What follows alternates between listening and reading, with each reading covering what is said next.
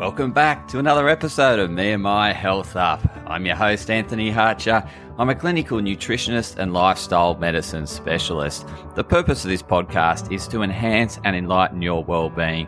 And today I'll be doing that for you in relation to the Me and My Health Up Wellness News Wrap for the month of January. Yes, I'm going to be doing a monthly wellness wrap of all the news that's happening around the world to keep you up to date in the world of wellness. So let's start with what's happening in the month of January, or what has happened in the month of January.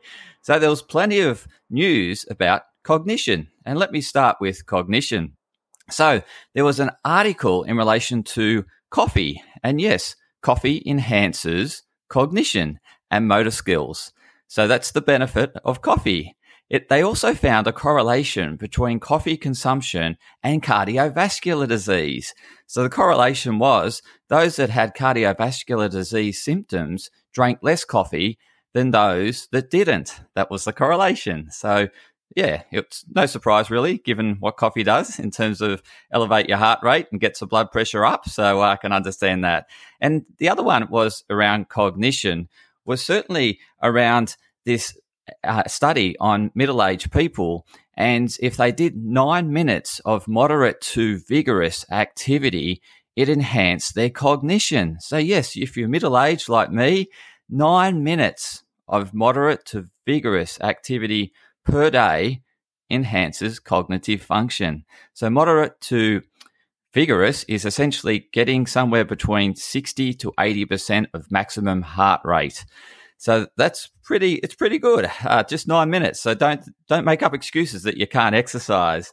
Uh, the other one that also came about was the uh, ChatGPT. You've probably heard about this A I bot. It's the most downloaded app around. So ChatGPT, Chat G for good, P for Paul, and T for Tom is uh, very popular at the moment. Uh, people are using it for search functions. They're asking it questions just like they do with Google and getting input or output that they really uh, like, essentially. And they're talking a lot about it. And ChatGPT is doing presentations for people. It's helping uh places like there was this study that was done uh, in Medscape at a hospital, and they were using it to input uh, customer or client data and essentially giving output in terms of assessing what the condition could potentially be. And they found it highly accurate. They're also using it for their research papers to write abstracts and executive summaries of the research paper. And it was even writing a summary of the results of the research that they did.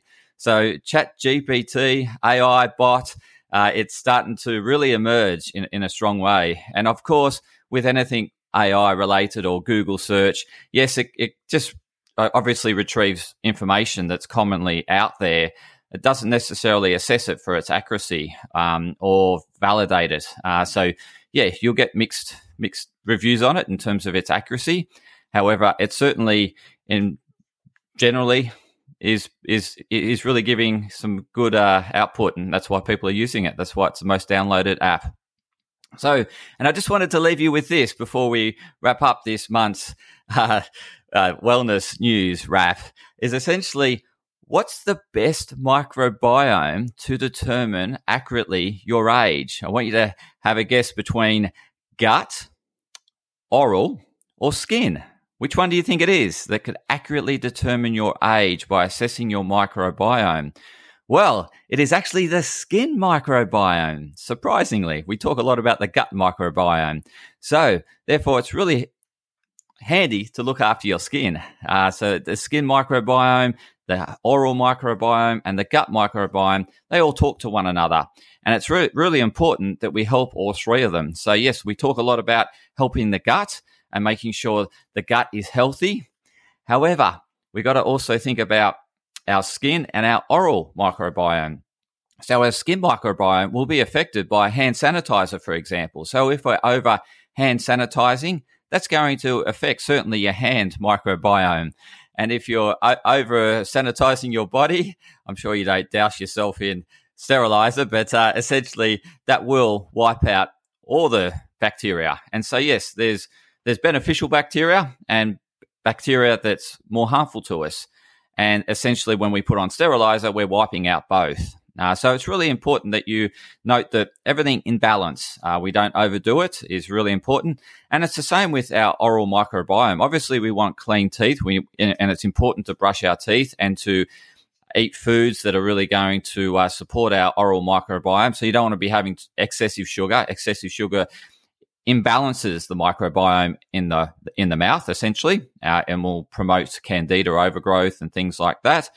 Uh, so certainly in terms of, you know, reducing your sugar intake into your mouth, washing your teeth regularly, but be careful of the mouth mouthwash. It's a sanitizer, so it wipes out the microbiome in the mouth. And it, and it's been shown in research papers that it can have detrimental effects on your long-term health in relation to cardiovascular disease. It's been linked to cardiovascular disease. It's been linked, linked to dementia. So just watch out. Watch out for that mouth sterilizer. It is not the greatest thing to be thinking, yes, it might sort of clean out your mouth, or it might help if, if you've got an overgrowth or something, to just get that overgrowth back. But remember, you don't want to overdo anything. You essentially just want to get it back into balance. And to get it back into balance, you really want to look at what you're eating, okay, and, and how good you're cleaning your teeth, and flossing your teeth is really important. So that's pretty much the wrap for the month. There's going to be a wrap every month where I'm going to share the latest wellness news, the latest insights. But that's what I wanted to share with you this this month. So uh, enjoy and uh, have a great month of February. Podcast disclaimer. This podcast and any information, advice, opinions or statements within it do not constitute medical, healthcare or professional advice, and are provided for general information purposes only. All care is taken in the preparation of the information in this podcast.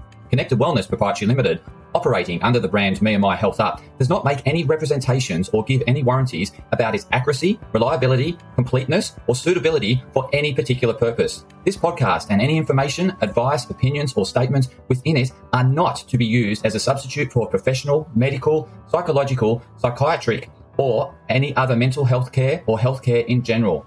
Me and My Health Up recommends you seek the advice of a doctor or qualified health provider with any questions you may have regarding a medical condition. Inform your doctor of any changes that you made to your lifestyle and discuss these with your doctor. Do not disregard medical advice or delay visiting a medical professional because of something you hear in this podcast. This podcast has been carefully prepared on the basis of current information. Changes in circumstances after publication may affect the accuracy of this information.